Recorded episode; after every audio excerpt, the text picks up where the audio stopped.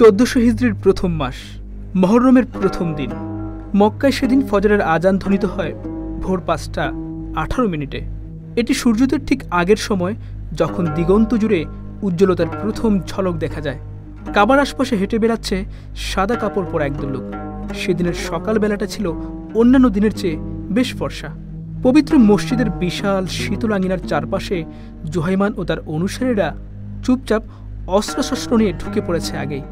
তারা পথভ্রষ্ট মুসলমানদের আলোর পথ দেখাতে চায়। কিন্তু হায়, সেদিন এই পথ হারা সশস্ত্র লোকগুলোর হাতেই রচিত হয় কলঙ্কজনক এক ইতিহাস। কাবা শরীফে কি ঘটেছিল সেদিন? দিনটি ছিল উনিশশো উনআশি সালের বিশ নভেম্বর। সারা বিশ্ব থেকে আসা হাজার হাজার মুসল্লি ফজরের নামাজের জন্য সমবেত হয়েছেন পবিত্র কাবার বিশাল প্রাঙ্গণে। এই ভিড়ের মধ্যেই কয়েকশো অনুসারে নিয়ে মিশে আছেন জোহাইমান আল উতাইবি নামের এক কট্টর সালাফি। নামাজ শেষ হবার সাথে সাথেই ইমামকে একপাশে ঠেলে দিয়ে মাইক্রোফোনের দখল নেয় জোহাইমান ও তার অনুসারীরা।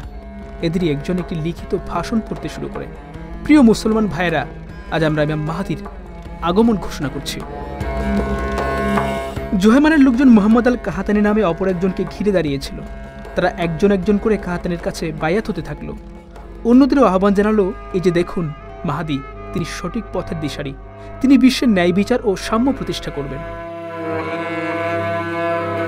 আকস্মিক এক ঘটনায় হতবাক হাজার হাজার মুসল্লি। নির্বিকার কাবার ইমামও। জোহেমানের অনুসারীরা নিজেদের পোশাকের ভেতর লুকিয়ে রাখা আগ্নেয়াস্ত্র বের করতে শুরু করল। এই অস্ত্র তারা কাবার ভেতরে নিয়ে এসেছিল কফিনে মুড়িয়ে। হাদিসে আছে ইমাম মাহাদির আগমনের কথা, যার হাতে থাকবে আল্লাহ প্রদত্ত অসামান্য ক্ষমতা। কেমতের আগে দাজ্জালের শাসনকে উৎখাত করে ইমাম মাহাদি বিশ্বে ইসলামকে পুনঃপ্রতিষ্ঠা করবেন, ন্যায় ও সাম্য প্রতিষ্ঠা করবেন। আর এই ঘটনা ঘটবে বিশ্ব ধ্বংস হবার আগে। জোহেমানের অনুসারীরা এই হাদিসেরই অপব্যাখ্যা করেছিল। তারা মোহাম্মদ বিন আবদুল্লাহ আল কাহাতানি নামে যে ব্যক্তির হাতে বাইয়াত হয়েছে, সেই ব্যক্তিকেই পরিচয় করিয়ে দেওয়া হলো ইমাম মাহাদি হিসেবে। ইমাম মাহাদির আগমনের কথায় নামাজ পড়তে আসা মুসল্লিদের অনেকেই দ্বিধান্বিত ছিলেন। অনেকে আবার খুশিও হয়েছিলেন। তারা জোরে জোরে আল্লাহু আকবার ধ্বনি দিতে শুরু করলেন। জহেমান লোকজনকে বিশ্বাস করাতে সক্ষম হলো যে কাহাতানি হচ্ছেন হাদিসে উল্লেখ করা ইমাম মাহাদি। মুসল্লিদের অনেকেই মাহাদির সামনে ঝাঁপিয়ে পড়ে বায়াত বা আনুগত্য প্রকাশ করতে শুরু করলেন। মসজিদের ভিতরে যখন এ ঘটনা ঘটছে জহেমানের আরেক দল অনুসারী তখন বাইরের প্রাঙ্গণে শূন্যে গুলি ছুড়ে উচ্ছ্বাস প্রকাশ করছে। সেদিন মসজিদের চারপাশে পাহারায় ছিল অল্প সংখ্যক পুলিশ। রাতভর দায়িত্ব পালন শেষে এদের অনেকের চোখে মুখে নেমে আসে রাজ্যের ঘুম। কেউ কেউ বিভ্রান্ত ছিল। কয়েক ডজনেরও বেশি বিদ্রোহী অস্ত্র হাতে দৌড়ে গিয়ে মসজিদের প্রতিটা প্রবেশপথে অবস্থান নিল। একজন সহকারী ইমাম ও পুলিশের কিছু সদস্য বাধা দিতে গিয়ে মসজিদের ভিতরে এইগুলিতে নিহত হলেন।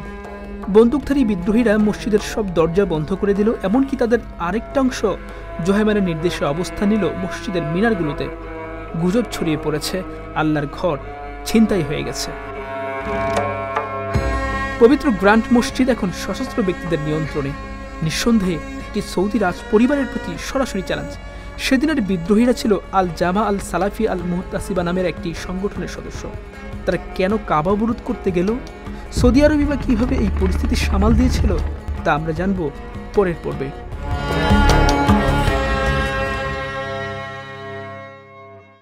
যুগে যুগে ঘটে যাওয়া ঘটনা এবং সেই ঘটনার পিছনের রহস্য নিয়েই হিস্ট্রি অ্যান্ড পলিটিক্স।